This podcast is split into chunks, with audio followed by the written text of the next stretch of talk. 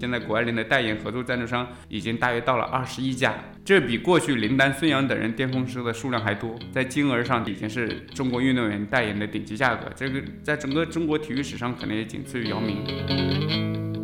在中国参加冬奥会历史上，一共只拿了十三枚金牌，那相对来说，我们可选择的这个量就非常的少，供应量少了，需求又高，嗯，单价自然就会上去。谷爱凌在体育界的这个地位，我觉得跟元宇宙现在在投资科技领域的这个地位还真的挺像的。当他在冬奥会上取得特别好的成绩，拿到很多的金牌的时候，美国人会怎么想他？我们知道，在这种冲突之下，怎么选择可能都不会特别对，但利益怎么去取舍，我觉得这也是确实一个值得思考的问题吧。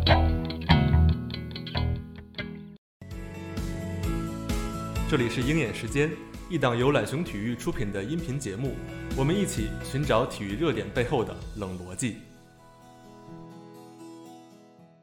大家好，我是刘亦菲，这里是鹰眼时间的第二期，我们找来了懒熊体育总裁黎双富，欢迎富哥。大家好，我是黎双富。那今天节目我们先来聊一位跟冬奥相关的运动员，因为今年国内最火的运动员其实本来毫无疑问是苏炳添嘛，但是几天之前大家谁也没有料到，突然杀出了一个 EDG。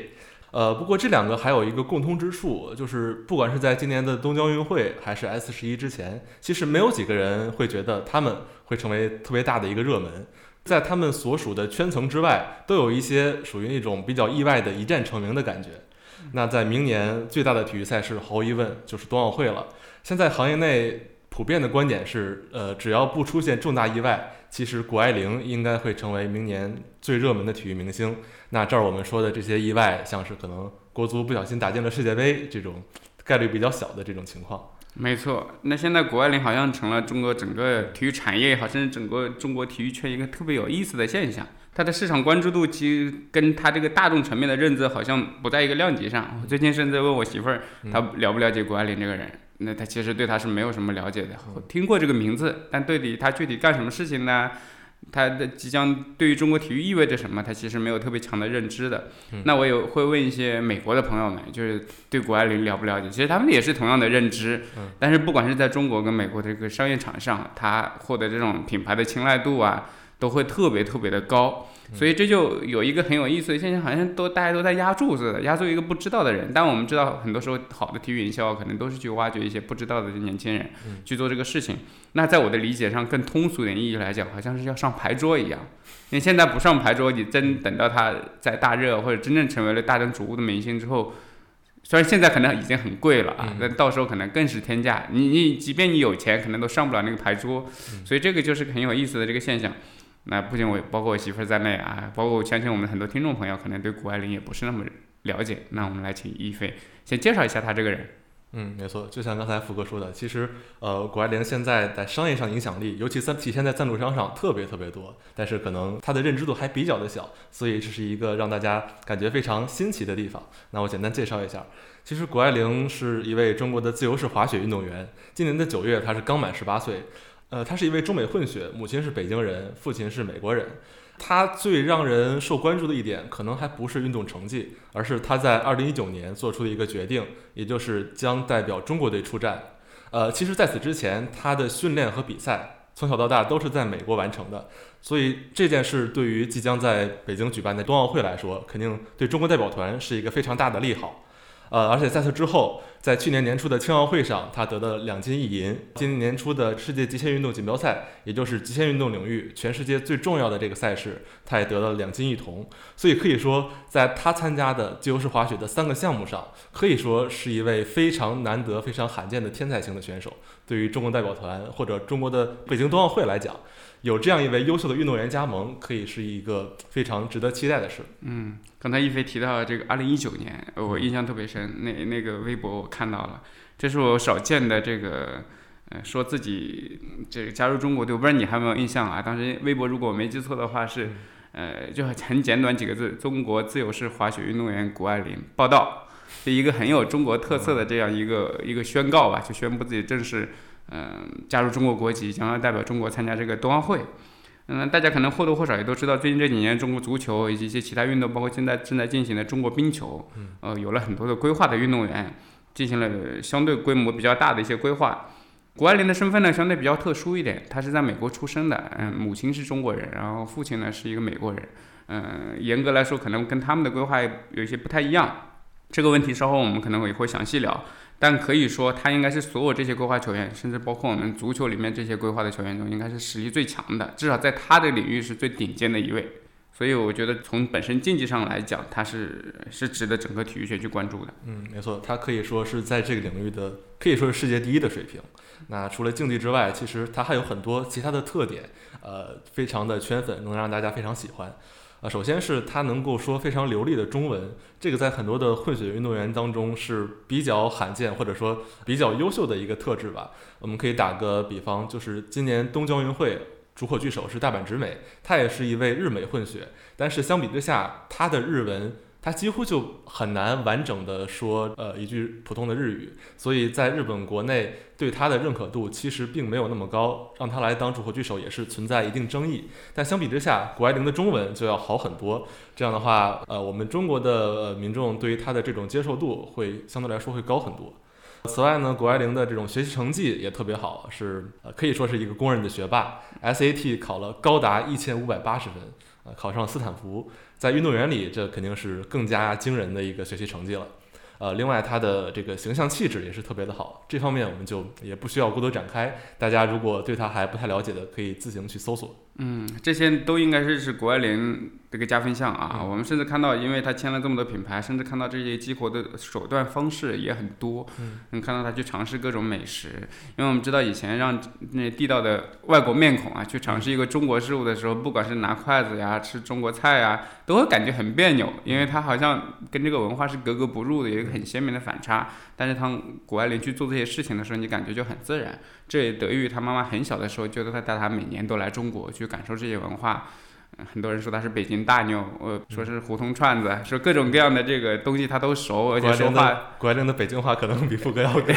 对，这是百分之百的啊，啊，所以，嗯，其实，在我们国内的运动员里面呢，有个性的也也不少，但真正让谷爱凌现在受到这么大的关注，成为顶流，应该还是有一个客观的评价标准。那其实你就看它的商业号召力嘛，至少这些品牌。这些赞助商愿不愿意为他花钱？这从这方面的统计来看，它已经是成为了顶流了。听着很吓人啊，但可以说个数据。根据我们自己的统计，现在谷爱凌的代言合作赞助商已经大约到了二十一家，可能还有一些在水面下没有宣布的。嗯，这比过去林丹、孙杨等人巅峰时的数量还多，在金额上达到了两千万人民币的量级。当然，低一些的可能品牌也会有一千万左右，但这已经是。中国运动员代言的顶级价格，这个在整个中国体育史上可能也仅次于姚明，那比目前苏炳添的价格肯定是要高的。这个放在娱娱乐明星这个里面也是顶流，所以它的商业价值真的是目前是非常高。嗯，而且不仅体现在这种数量价格上，其实谷爱凌的这种赞助商的量级，尤其是它这个品牌在他们所属行业的这个地位都是非常高的。比如像一些国字号的中国银行、中国移动，乳制品里面的像蒙牛，还有国产的运动品牌里是安踏。还有时尚品牌里的 Tiffany、维密之类的，这些都是非常跨界的国际品牌了。所以，嗯，可以说现在几乎所有你只要想在冬奥营销上发力，并且有这些充足预算的这种品牌来说，谷爱凌可能已经算是一个必选项了。那为什么会出现这种情况？其实我们今天主要是第一部分想从这种商业决策的角度来展开一下，为什么这些品牌都会压住谷爱凌来要上这个牌桌。那其实，呃，大部分品牌做体育营销，一般就是有短期目的和长期目的两种嘛。短期目的基本上就是为了大赛期间提升这种曝光量，然后来帮助品牌提升在一些特定人群内的知名度。那我们可以举个例子，比如像欧洲杯期间，有一些中国品牌是购买了那些球场的广告牌的赞助商，那目的其实非常明确，就是为了出海欧洲做考虑。所以这种欧洲杯的广告赞助非常适合这种出海欧洲的中国企业。那像呃在本土举办的北京冬奥会，就是一个更大、更广泛的曝光的一个传播的场地。呃，有希望让赞助商们在全民范围内获得很大的曝光。那总体来说，其实大多数国内品牌做体育营销，目前还都是短期目的为主。最好实现的一个方式就是找。一个出色运动员来代言，那他一定是要能在大赛上夺金或者夺得非常突破性的好成绩的运动员。那就像苏炳添这种，在夏季奥运会上，可能中国的这种候选人非常多。像我们每一届奥运会能够拿三十多枚金牌，但是冬季奥运会在中国参加冬奥会历史上一共只拿了十三枚金牌，那相对来说，我们可选择的这个量就非常的少，供应量少了，需求又高，嗯，单价自然就会上去，这是非常简单的这种经济原理嘛。呃，而且最后一个角度就是谷爱凌在坡面障碍、U 型池和大跳台三个她参加的项目上都有这种争夺金牌的实力。对于品牌来说，可能万一他失误了是一个隐患，但是他在三个项目上都有实力，那肯定在这种保险系数和曝光量可能都有翻倍的这种效果。对，这是可能短期的考虑。那从营销长期的效果来看，也要结合运动员的形象嘛。嗯，那我们刚才说到，为什么这些 IP 们都特别看重谷爱凌呢？我觉得就是一个是她竞技成绩在很多项目上都有这个实力，已经夺金的这个潜力；另外一个方面就是她很正面的形象。你现在确实从这个运动员一开始到现在，我们看不出她身上有任何的这负面点，甚至一些不好的点，可能带来潜在的风险都看不到的。当然，这不一定是好事儿啊。我们在后面可以再详细再展开聊一聊这个。那从目前来说，品牌找不到说哪怕一丝一毫去，除了预算如果不够高的话，找不到好像不签他的这个理由。嗯。那当然现在也会存在一些问题啊，就是，呃，因为这些点，我们结合这些点，可能都是主观玄学。那其实本质上来讲，就像你说的，虽然它有三个项目，但如果说它的风险都出现了比较大的失误，可能大家给予了厚望，因为我们所有。体育嘛，就是它的这个期望值跟最终现现实的差距，如果出现了比较大的落差，就像我们在东京奥运会上的中国女排一样，这时候品牌怎么去把前期投入这么高的预算，通过某种方式呈现出来？我觉得之前也有很多很成功的案例，比方说耐克跟刘翔这种案例，也是值得大家去思考跟借鉴的嘛。所以这方面也要做很多的这个准备。然后，当然还更有一点啊，就是谷爱凌，我们刚才提到她身上各种各样场外的因素、竞技外的因素，其实是很符合现代年轻的口味需求的。比方说，我们现在看到这届过去的东京奥运会上，像杨倩这样的这个夺金选手，为什么成为大家的喜好？因为她所很多很细小的举动，她的很多言语的表达，能引起这些年轻观众的共鸣。我也看好像谷爱凌，因为这些年对中国品牌的接触啊，以及在中国社交媒体上的活跃啊，对中国这些年轻观众可能有更。强的认可，所以它生产出的内容，它的表达，它展现出的形象，可能也更能为这些品牌们加分。嗯，这方面其实我有一个自身经历的小故事可以跟大家分享一下，就是有一次我去参加谷爱凌的一个赞助商的活动，他也在现场，他有一个滑雪的一个算是表演赛吧，然后在滑雪完休息的时候，有一个小女孩去找他合影，然后他就去问那个小女孩多大了，小女孩回答说六岁。然后当时谷爱凌立刻就说：“哇，那二零三四年你就是冬奥会冠军了。”嗯，然后我当时没反应过来，我说他这个三四年是怎么说的？后来我一算，二零三四年这个小女孩正好十九岁，那现在谷爱凌是十八岁，和她差不多大，而且那年正好有冬奥会。然后我当时我当时就特别震惊，她的这种心算的速度。我想，如果这一幕发生在……呃，北京冬奥会期间，而且恰好被人看到或者拍到，肯定就能预定一个热搜了。这个热搜标题我都已经想好，谷爱凌数学好强。嗯，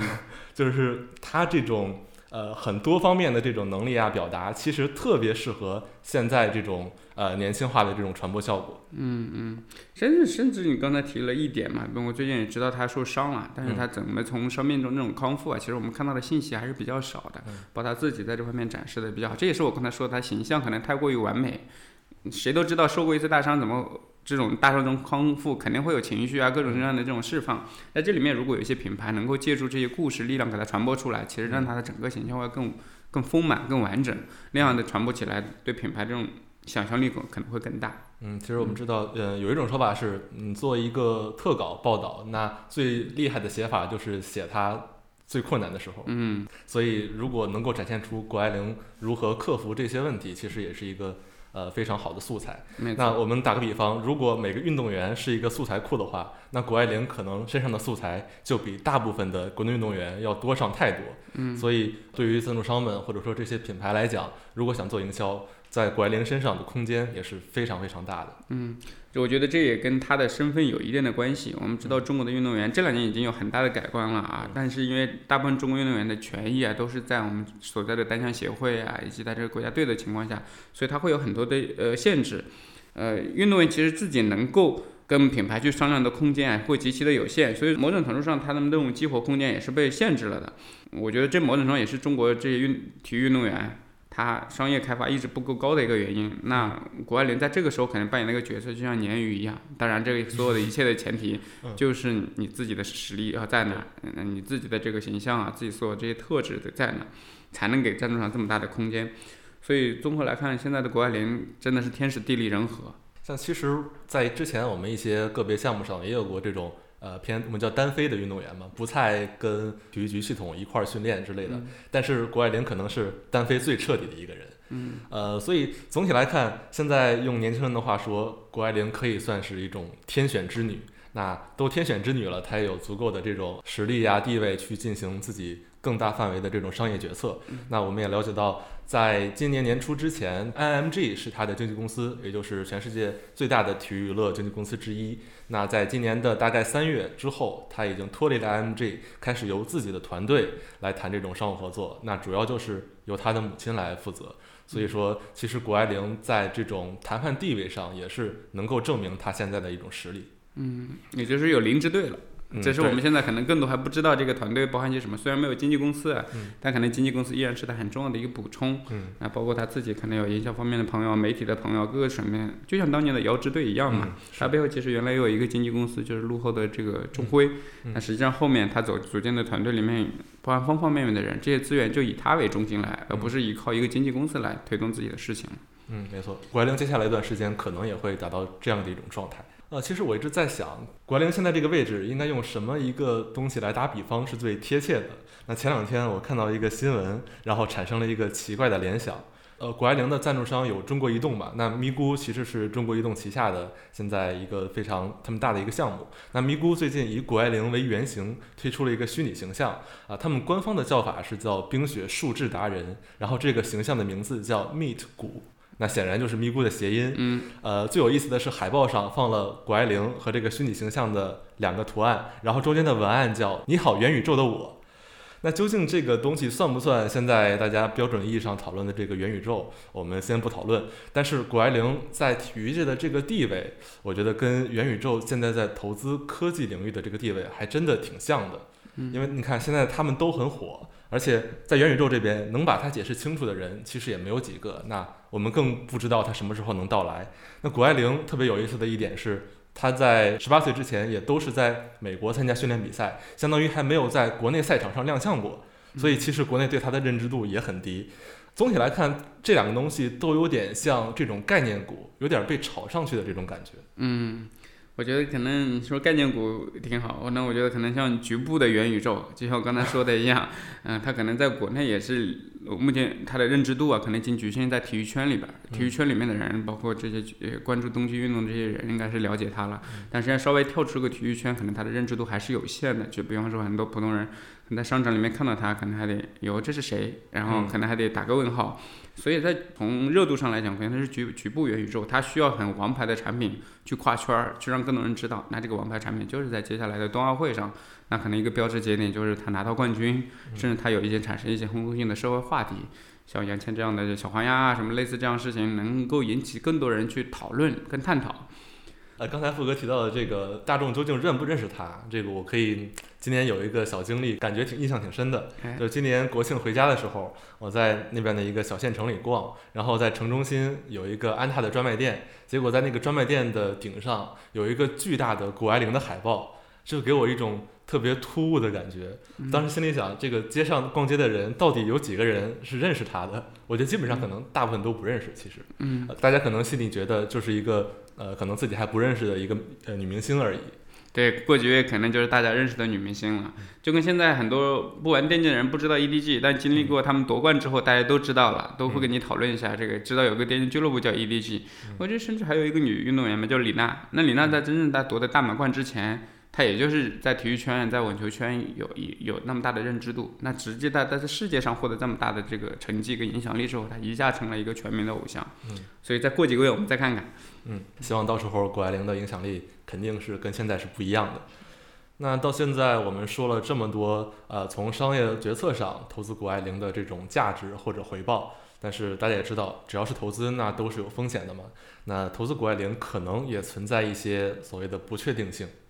嗯，我觉得首先可能就是成绩的因素，所有竞技体育成绩是一定要优先的，一定是所有的根基。但我们也能看到啊，尤其像我自己关注比较多的 NBA 里面，你能看出到这过去十年最大的一个话题争论就是新派与老派的争论。以乔丹为首的老派都认为史珍妮应该打出成绩，拿到冠军，你才去。谈商业布局啊，才谈商业成绩。但以詹姆斯为首的新派，当然现在也不那么新了啊，都是可能还没打球就已经赚得盆满钵满。现在很多甚至商商业上的收入已经比球场上打球的收入多太多倍了。所以我不在乎薪资拿多少，甚至我可以降薪，我可以去一起组建自己的这个团队啊，去去自己想要的市场去打球。所以这是很大的一个变化。那我们呢也能看到，现在国联的赞助商刚才说已经大约二十一家。那刚才也提到东京奥运会，中国女排的赞助商已经三十家。但当女排突然表现不好的时候，这些品牌好像集体就失声了，就不知道做什么。那我希望我们在马上进行的冬呃这个冬奥会上，当谷爱凌万一啊出现了一点成绩不好、失误的时候，这些品牌能够借着这个机会去去挖掘它的价值，挖掘这个项目的价值，其实也就能呈现品牌的内涵。这其实才是真正建体育营销功底的这个机会。呃，虽然谷爱凌能在她的三个项目上有夺金实力，整体来说比中国女排风险要小很多嘛。所以，我们对品牌来说，也就是做好各种准备。嗯，其实谷爱凌的竞技成绩还是比较稳的，呃，品牌们防患于未然，其实就足够了。但是有一个点，就是一定不要这种造神式的营销。其实过去不止在体育圈，在娱乐圈啊各种方面，我们有那种呃片面化的，像全都好这种人物形象。其实一旦出现问题，对本人还有各方利益方的伤害都是非常巨大的。呃，除了成绩因素之外，其实谷爱凌还存在一个小小的争议点，嗯，就是她的国籍问题。之前大部分人比较笼统的认为他是由美国籍转换成了中国籍，但其实到现在为止也没有任何证据显示他是放弃了美国国籍。这个问题的原因主要是中美两国的国籍法在一些细节上存在冲突，导致他现在在法律上是持有一国国籍还是两国国籍这个问题还是有一定争议的。啊，不过这个并不妨碍他在冬奥会上代表中国队出战。我们在了解这一点的同时，大可以期待他在冬奥会上为中国队的表现。嗯，我觉得这也是一个挺关键。的一个点，对所有品牌做决策的来说，呃，肯定要考虑的一个点。那我我始终认为，中国的法律其实一直很清楚，中国法律一直不允许是有双重国籍的。所以，当谷爱凌在一九年六月份宣布这个报道的那条微博的时候，我认为他就已经加入中国国籍了。所以，毫无疑问，他应该是中国国籍的身份。但刚才亦飞提到的，我觉得一个核心点，就是在这个冬奥会结束之后，因为我们对我们的脑子里可能有一个固化的概念，包括所有现在这个。规规划的这些足球运动员里面，那些都不是黄皮肤的这些运动员里面，甚至包括我们即将在冰球上要规划这些运动员里面，大家可能都会有一个共识：这个冬奥会结束之后啊，或者他在中国踢完足球之后，他可能会改回原来的国籍。嗯，那谷爱凌有没有这种可能？嗯，我们现在无法去猜测他啊。当然，我们现在也不要妄加揣测说他在比赛完了之后，不管什么成绩就会选回选择回一每一种国籍，但是他肯定要做这个选择，或者他他势必有这个选择在。那这时候。如果出现在很快的时候，就尤其是在冬奥会结束之后，他就做了一个选择，这个选择为公众知道了。考虑到中美两国现在这种政治环境，我觉得还是会有一定的风险的。嗯，嗯，甚至我有一个大胆的猜想，就是当他在冬奥会上取得特别好的成绩，拿到很多的金牌的时候，美国人会怎么想他？他会不会在乎美国人这些想法？现在按照你看中美两国这些舆论，也能看出来，美国也经常会用叛徒啊这种说法来来评价他。那实际上对谷爱凌来说是特别无辜的，但是对品牌来说，你可能会夹在中间就会比较难办。我们知道，在这种冲突之下，怎么选择可能都不会特别对，但利益怎么去取舍，我觉得这也是确实一个值得思考的问题嘛。所以我觉得这个可能也是我为什么要在这个中间要穿插聊这个问题呢，也是很重要的一个点吧。嗯，其实从一九年开始，呃，谷爱凌她已经肯定是从美国方面受到了这些压力，但是她自己目前处理还是。呃，大家能看到是比较得当的，但是品牌在面对这些涉及到具体利益的时候，显然还是要做好更充分的了解和准备。嗯，所以我补充一点，我说为什么中国品牌一定要做好啊？这个在它失败之后的这种呈现呢？某种程度上可能也给他营造一个更好的环境，让他连考虑这个问题的时机、时机啊，跟空间都不会有。这国家多好，是吧？经济欣欣向荣，这里的这个品牌喜欢你，这里的体育迷喜欢你，这里有这么好的这个环境，就安心在这扎根下去，对吧？嗯。我们还是需要呃展现出对他的这种包容和吸引力。哎，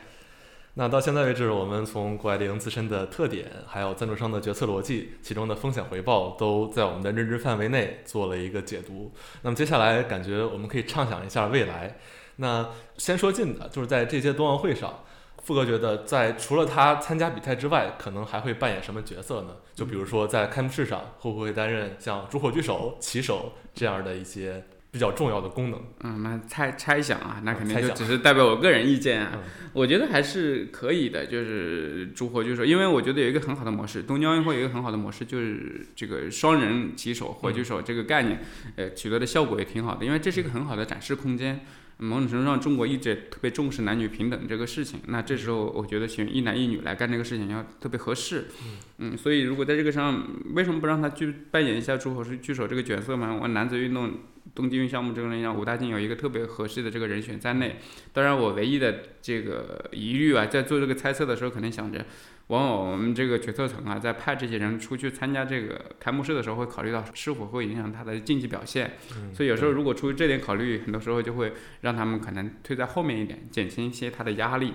嗯但你像我们刚刚结束的这个东京奥运会上，你看日本人就毫不犹豫的把大阪直美推到了前台。你说有没有一些争议？肯定是有一些争议的。但是大阪直美最后的对表现不太好，但是我不知道他们会不会讨论说，哎，因为参加了开幕式就影响了他的竞技表现。我觉得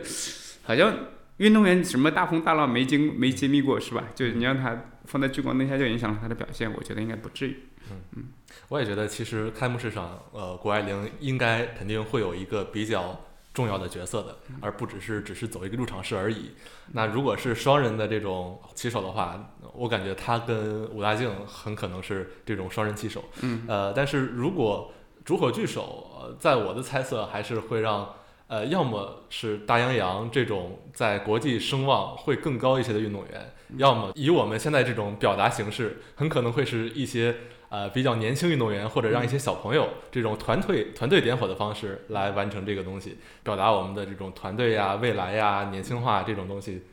可能是一个更现实的决策。当然，当然，我觉得谷爱凌就算不在呃棋手和主火炬手之中，那肯定也会在比如说把火炬带到场内的这个火炬手，会扮演这种比较重要的角色。嗯就我们两个猜想，你猜测大雁阳也好，还是这个呃谷爱凌跟武大靖的双火炬手也好，你会发现都是一些很平常的套路。但我知道我们中国人在创意这项年还是挺厉害的，就是包括看北京北京奥运会的这个点火呀，这种方式上，我觉得还是可以期待一下的。如果确实就是普通人都能想到的话，给人的惊喜可能就不足。所以你刚才提到的其他一些这种团队性的方式啊，我觉得也可以，也也是不是没有可能的。嗯，当然这些我们都是自己的猜测，那相信呃真正的开幕式会带给我们一个更大的惊喜。呃，那再聊远一点儿吧，谷爱凌是我们可以预见到的下一个比较炙手可热的体育明星。我们从过去说起，像过去的李宁、呃姚明、郭晶晶那一代，还有李娜、孙杨这一代，到现在的我们苏炳添、杨倩这一代，其实我们这些中国的体育明星可以看到他们的性格特点和对外的这种表达方式都是有一定变化的。那我们将来的体育明星会是什么样的呢？或者说，再说回到赞助决策的角度，将来可能什么样的体育运动员更能让赞助商买单？我觉得这一次的东京奥运会给我最大的一个感受就是这样的，确实从全民来讲，大家对金牌的那种在乎度没有原来那么强了，而且从赞助商品牌来说，虽然不是说没有啊，依然是主流，但是大家可能会通过杨倩啊，通过苏炳添这种案例去看到一些另外一些运动员的可能，看到他身上的这种故事啊，看到他身上跟年轻人更同的那种话语权啊，因为以前我们更多的运动员所表现出来的都是。异常顽强，异常刻苦，通过血泪汗去获得荣誉这种故事，但其实这种故事越来越单调。从商业价值上来的讲，它的这种可激活空间、想象力会极其的有限。所以接下来我期待的未来的体育明星可能会有一些像谷爱凌这种特别典型的一种，接受正儿八经的就是整个学校的这个教育，然后呢，其实家长鼓励他参加了很多这个体育项目，然后由热爱变成了自己所从从事的一项很积极的这种运动。